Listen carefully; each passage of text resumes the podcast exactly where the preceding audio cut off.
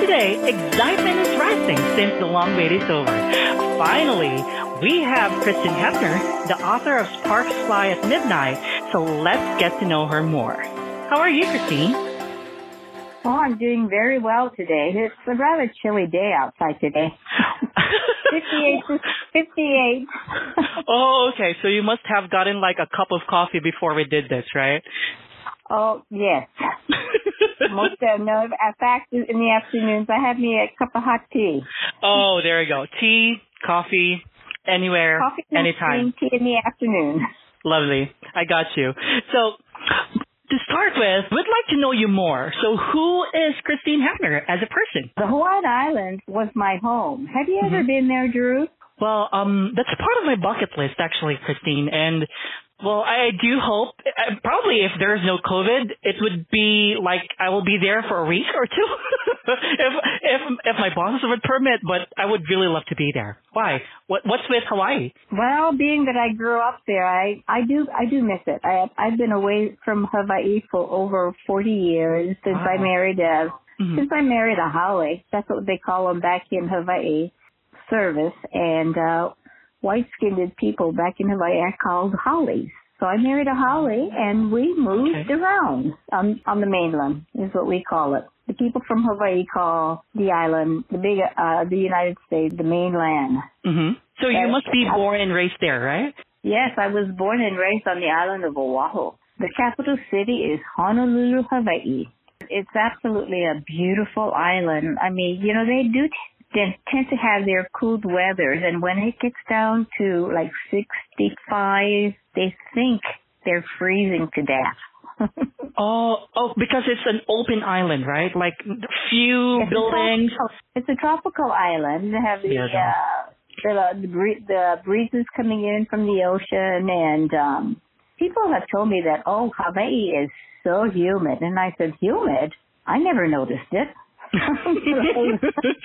but see, but I grew up there. I grew up in in what I call the Horseshoe Mountain Valley of Manoa. mhm. Manoa is uh they call it the Valley of the Kings. That's where King Kamehameha would go during the summers, during the Mhm. hot summers. Hawaii there is no hot summers. But I married and left my beautiful Hawaii and we moved first to Provo, Utah. I was told Provo was a mining town. And there in Utah I discovered I had allergies. Oh my goodness. I was miserable. We then moved on to Kansas City and finally landed in Manhattan, Kansas, where we still reside. My first novel, Sparks Fly at Midnight, was published September 19th, 2019, and I am working on my second novel, a sequel, The Secret. Cool. Yeah. Well, I can just imagine how beautiful Hawaii is. I, I would love to have that great tan and, you know, drinks uh, on the shore with friends or family, you know, creating memories. I'm pretty much sure Hawaii, wherever Hawaii is or which part of Hawaii we're talking to, I'm pretty much sure every place in Hawaii is worth Okay, well, I have seen a lot of pictures Oh, about yeah. Hawaii and I'm pretty much sure those are on top of my list.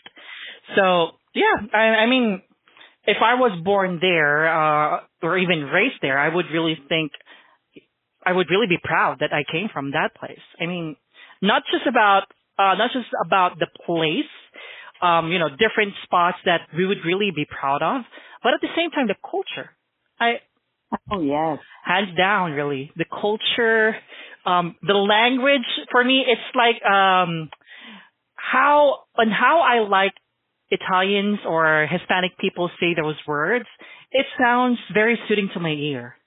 Hawaii's Yeah. language is is a little bit strong, but still soothing to my ears. I don't know. Probably it's just me. they speak a lot of pidgin there back on the islands, and as as a kid, I that's what I spoke. And when I got married, hmm whenever my sister would call, and our, my daughter, uh, our daughter would always say, "There you go again, mom. You're you're you're speaking pidgin." and I I I did I I didn't catch it. because you know I would just automatically flip into the pidgin pidgin English that I used to speak as a child. But anyway, but when when uh, when I, our daughter was old enough, she one day came up to me and she says, "You know, mom, I'm mad at you." And I said, "Why?" She says, "Because." I could have lived in Hawaii if you had stayed there. And mm-hmm. I looked at her and she said, she's, and so she has blamed me all these years. She thought that I was the one that took her off the, that I had come off the island and deprived her of growing up there. And I looked at her and I said, you look at your dad. He was the one that wanted to go back to Oklahoma, not me. I was happy to stay there. He even had a job offer in Hawaii. Don't oh. blame me. Look at your dad. so Terry, if you're there, if you're somewhere near. no, he. In fact, he has to go to Kansas City to teach a class this afternoon uh, tomorrow. you must you must listen to this podcast, Terry, because you are one of the highlights here. So Go ahead. so, Christine, um, aside from your life uh, and also your kid and also your family, what motivates you to get up in the morning and go to, you know, work or do something? Okay, well, usually the first thing in the morning when we get mm-hmm. out of mm-hmm. bed, we make the bed together. My husband and I, we make the bed together. Oh, And okay. secondly, yeah, I brew a, a pot of coffee and get breakfast ready. Yeah. My first cup, I enjoy sitting at the breakfast table with my husband, eating a quick breakfast before we before he sets off to work. Mm. Then my day begins when I hear his car finally pulling out of the driveway. Not literally, anyway. I enjoy reading God's Word first to get my day started and meditate and pray before I enter my office, which is our son's bedroom turned into my office to work on my manuscript. My prayers are simple. I ask God to be with me in my writing. He is the author and the finisher of my of my novels. Writing not only takes imagination, in my case, a lot of research, which is time consuming. My greatest worry is putting down the wrong information because I didn't research it. I've read books borrowed from the library where the readers made corrections on the author's writing. Oh my goodness, I don't think I could handle that. it would tear me up. well, thank you so much for that, uh, Christine. Well, how about this one? Describe your process behind the transformation of becoming an author. Well, uh, the evening newspaper sat on the table. The headlines read, a prominent Manhattan pathologist and his wife die in a in a home fire. I felt deep sorrow for our friends and my husband's boss, my husband's boss. I asked him, I asked my husband anyway, what would be the possibility that it was murder? How come is the house just burnt like that? His answer, maybe and maybe not. We have to wait until the investigation is done. And then I thought to myself, this would make a real good murder mystery book. And then I told, and I told him about it later, and his reply was absolutely not. My mm-hmm. thought, I'll let him think about it. I'm not going to pressure him on this one. But I had a writing instructor that once told his writing class, listen to what people are saying in a restaurant, at the mall, sitting on a park bench, watching and listening to what people are saying. You'd be surprised at the storylines you can come up by simply listening to people or what they read or what you read in the newspaper. My thoughts. A real good point. So I did as he suggested in the class to the classroom, class well, to the to my other writers. My thought went my thoughts went back to the newspaper article on the demise of our friend. The story kept turning over in my head. I played around with the story and meant, and finally put put it down on paper. The birth of Sparks Fly at Midnight was birth, and my husband mm-hmm. came around and accepted my novel with the name change, and it became a fiction novel. Okay, so it was all about curiosity based on a real scenario, right? Correct. Okay, so I guess most of our authors or most of our writers would either take it from an imagination, from being a child up to their growth, or be inspired coming from a different story and they would create something out of it. So yours is from a real thing by changing it, by changing the names or a little bit of scenarios to avoid any problems, right? Correct. I I did change the names mm-hmm. and uh that was to eliminate, you know, I didn't want to get sued by the family. of course. I even consulted a lawyer about it and he said, they're dead, aren't they? And I said, well, yes. Well, the dead can't sue. And I said, no, they can't. I said, but what about their children? And he said, what about them? Why, why would they sue you? And so, you know, I thought, okay, I talked to a lawyer. he said it was, but everything was fine. Uh-huh. But I really tried to cover my base on the, on the story because it was, it was an actual event. Mm-hmm. And, uh, we've known the family for, gosh, 25 years before wow. the fire. Uh-huh. Actually, uh-huh. yeah. My husband, my husband has, has worked for this company for, he's one of those you plant them and he stays planted. He doesn't move. Mm-hmm. Not see. like a lot of people that you know go from job to job to job. Yeah, well, I guess it's just another way of showing respect. At the same time, since these people aren't other people whom you know, or just an acquaintance, these people whom you've known for a very long time, more than two decades. You, you know, you want to re- uh, respect them, and you didn't want in any way to rock the boat or cause any pain. Exactly.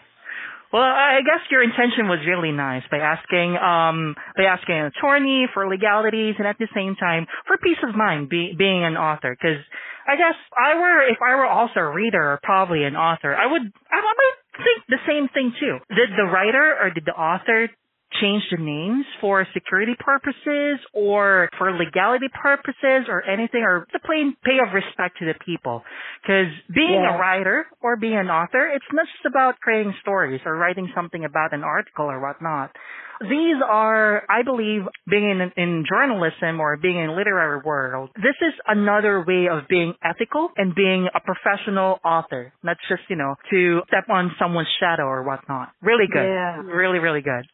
So this made me curious, Christine. Why choose suspense as your form of genre? Well, the house fire played on my mind that burnt the house to the ground and the fireplace was, was all that stood. I was, it was never established as to what caused the fire. My thoughts went immediately to suspense and murder. Oh, okay. So it sounded like um, if you are one of the readers of your book, um, you find the curiosity as uh, a way for you to write a book, tell a story about it, and make other people understand how beautiful suspense and murder or anything in between um, once it's written in a, in the form of a book, right? Uh huh. Love. That's right. I, I'm starting to hate you because you're good. oh, I don't know about that. there are times when I have read over my my second manuscript. Uh-huh. I thought, oh my goodness, who wrote this? you, you even forgot yourself. Tell us something about the juicy story of the book. You know, tidbits as to how we would love or why would we pick up the book. Well, that I am most happy to tell you about. It's about a ghost.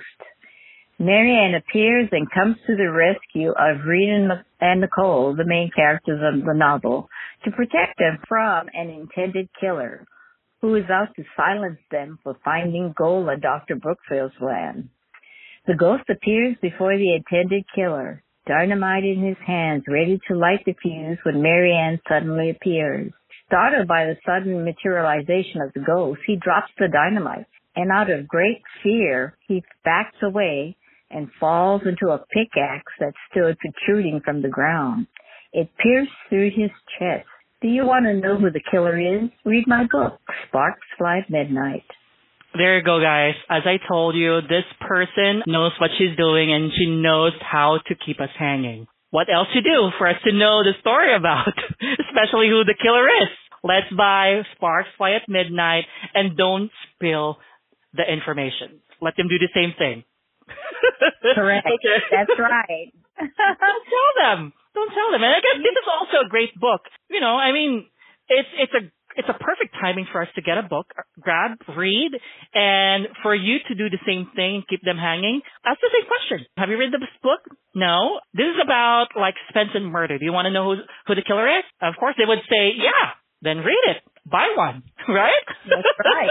yeah, yes. And if you want to know why Mary Marianne is haunting the Doc's land, buy the book and read it. And there you go. You why she is there. That's the second question that they need to answer. Only yeah. if they would get a copy. How about this one, Christine? When did you first become passionate about your chosen field? Well, I really believe it began as a young child. I was a people watcher. I'd sit on the front porch with my favorite blanket and my thumb in my mouth. I watched and listened to everything I saw and I heard. I had no idea I was being prepared for the things ahead in my life. After I married, we had two children, our son Tim at the age of two and our daughter Tracy, six months old. At first I wrote children's stories to entertain our son Tim and his playmate Todd. I wrote stories for the enjoyment of hearing them laugh about themselves because I wrote about them. Stories that I had written about around them. Then life got in the way of my writing. I returned back to the workforce, the children to the babysitter, there was responsibilities of being a wife and a mother. The pen and paper were placed in a drawer to remain until they disappeared from sight and lost.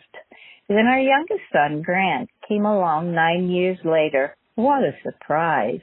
My little apple. I call him my, my pride and joy. I just love that little guy, but we lost him six years ago. Yeah, the desire to write never leaves a person. And when, the, when our children entered high school, my husband brought me my first computer, and here I sit today working on my second and third novel. People who have been your supporter, the biggest mentor or role model throughout your career. Starting from the inspiration, you writing the book or the novel, up to finishing it, or even up to now that you're writing a second book. So who are they? My husband, Terry. Oh yeah. He has always been my biggest supporter and sometimes my work yeah, and sometimes my worst critic. You know, he'd make comments on. I, I give him my manuscript and I said, "Here, read this. I want you to tell me what you think." And then he'd me. Sometimes I didn't want to hear that. I said, "Yeah, I I agree with you. I'll make the changes." He also has been very tolerant to the many late dinners, many nights. Secondly, Leonard Bishop our writing instructor who devoted his time and effort to helping the wannabes that sat at his dining room table critiquing their work. I later brought his dining room set at an auction and I named it The Table Where the Great Minds Sat. Mr. B passed away and our group of writers dissipated. Not for long though. Kathy Hedge and Mark Rogers took over the group of wannabe something about you that most people are familiar with you and still doesn't know something about you like like the wannabes. Well uh what most people don't don't know is that i am a follower of jesus christ and i've mm-hmm. tried to center my writing around our insecurities and how we sometimes fall short of our target mark as christians. But our god is a forgiving god that loves us. He looks past our flaws and see us and who we could be not our flaws. And he was the one that told me to write the book, and so I said, okay, that's why I call it. It's your book, Lord. You're you're the writer. Leonard Bishop, we call him Mr. B, once said, if you're going to write a novel, don't write chapter and verse of the Bible. People don't want to hear it, especially if they're non-believers. You've got to hit and get out fast. Let the reader ponder what you said. That's called planting the seed and getting out. The great teachings of Mr. B, who we all love and truly miss. Hearing you telling me stories about Mr. B and how grateful and how helpful he was, pretty much sure day of his passing, a lot of people were sad. Very much so. Very mm-hmm. much so.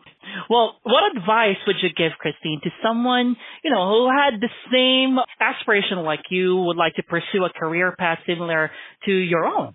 Well, first I'd like to say to a person pursuing a career path like I have, be leery of self-publishing companies. They are like sharks in the ocean, seeking to devour the gullible and the innocent.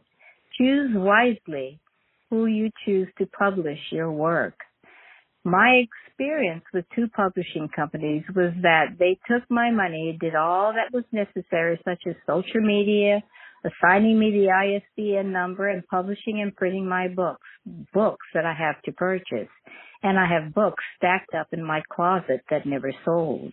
Oh. I felt that the I felt that the rest was up to me to do the work to promote my novel. Well, I believe that the way it goes with self-publishing company, most of them anyway. Well, that's how that's that's my belief, and uh, and I do have to apologize to those that do not fit in this category. I did book signing at Barnes and Nobles in Topeka and Wichita, Kansas, and I sold I've sold books at coffee shops in Manhattan and the once a year pumpkin patch in Manhattan, which everybody congregates at in Manhattan at.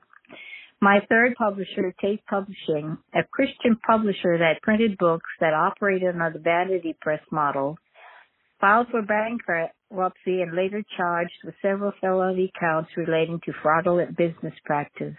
Father and son fled to Canada, caught and extradited back to Moore, Oklahoma. Needless to say, Tate Publishing left a very bad and putrid taste in my mouth, and I went silent for nearly two years. My self-worth had been crushed.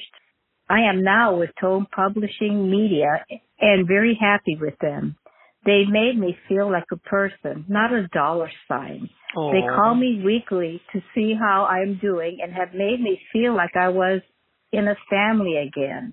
They made me feel like I belonged there. They were not only interested in my lo- novel, but they were genuinely concerned about me as a person. They understood what I had been through. Well, in behalf of the company, Mia and I and the rest of the team, I really find myself uh, a little bit of speechless because it's kind of rare for people to have that kind of experience coming from different companies, a bad experience, I would say, and they would open their doors once more, try to check their luck and um trust again. And oh, and our uh-huh. Uh, that, and, that that I'm I'm sorry. I I have a bad habit of interrupting. But no, that I I'm sorry. I really did have a hard, hard time. That's why I went silent for two years because I've had calls from other publishers wanting my manuscript. And I just said, um, I'm not ready. I'm not ready. And even now I'm still having calls and I'm telling I'm with a, I am with a good publisher I'm happy with and um check back with me in 10 years.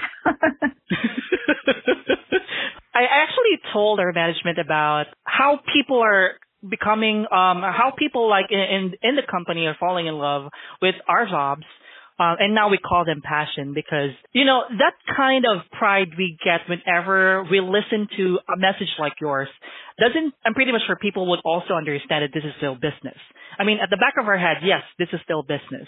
But what we're doing right now is something beyond business beyond sales. This is more of like listening to real people, having real authors, them providing their stories and what's about their book.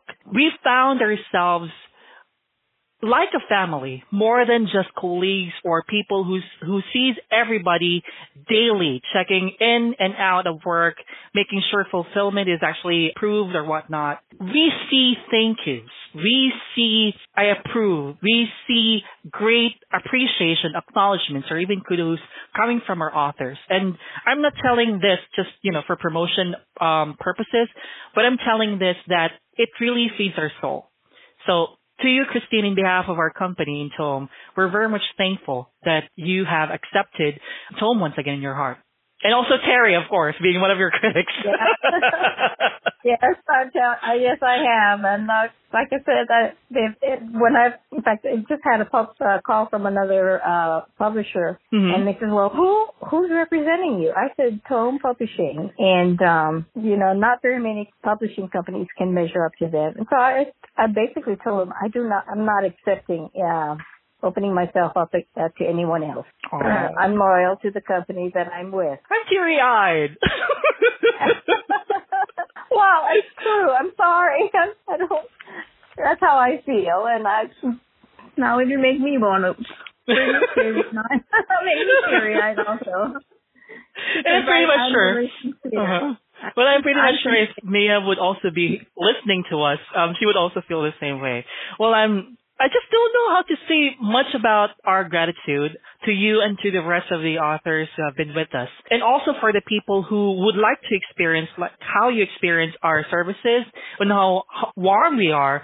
We're, we're just open. Our, our doors are very much open for those who would like to experience the same as what you're experiencing right now. So extremely warm and, and inviting.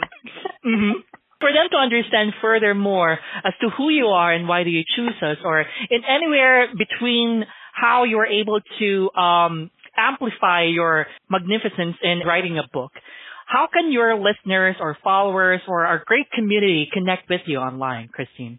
Well, I'm on Instagram, Facebook, and my understanding is Facebook has now changed their name to yeah. Mac, I believe. Meta, yeah. They just changed oh, it. Oh, Meta? Yeah, yeah. M-E-T-A. Yeah, oh, to Meta, mm-hmm. Twitter, YouTube, and Tome has done a fantastic job with my my video. Uh, mm-hmm. and I and I, I and I've had a lot of people tell me, give me comments on it, and email, and you can email me at Hepner H lowercase h e p n e r c h r i s t i n at gmail dot com. There you go. So guys, if you are, if you missed that part, I'm pretty much sure you would download this uh, podcast. Again, Christine could be found. You could always reach her out via Facebook, now known as Meta, Instagram, or even Twitter. Or sometimes you could also see her video on YouTube, uh, on our YouTube channel in Tome. But if you'd like to focus on Facebook, she'll definitely message you out or reply. And her username is author Hepner Christine. That's the word author, A-U-T-H-O-R, then her surname, Hepner, H-E-P-N-E-R, then her first name, which is Christine. That's C-H-R-I-S-T-I-N. Same with Instagram. Hers would be different. That's C for Charlie, then an underscore, her last name, Hepner, and the word author. Okay? So her Twitter is actually the same as her Instagram. So you could also check her. With YouTube, you could actually search her video, straight from the title, Sparks Fly at Midnight. You could also add her full name, Christine Hepner, so you could see the updated version seen on Tome YouTube channel. Okay? Guys, please visit her website to, to know her more and her book. We would be posting updates about you, what's next about the sequel, or what to find out. Probably you, you would visit some other places for a book signing if ever it's already safe. Those kinds of things would actually happen, would be announced, not just in her social media accounts, but also to her website. Simply, that's her first and last name dot com. ChristineHepner.com. Right? Correct. Lovely. Well, I greatly appreciate all those that have list, who have uh, tuned in on this podcast. I thank you. In Hawaiian, they say mahalo. Mahalo. There you go. Mahalo, guys. And that's for today. This has been Drew of Tome Radio.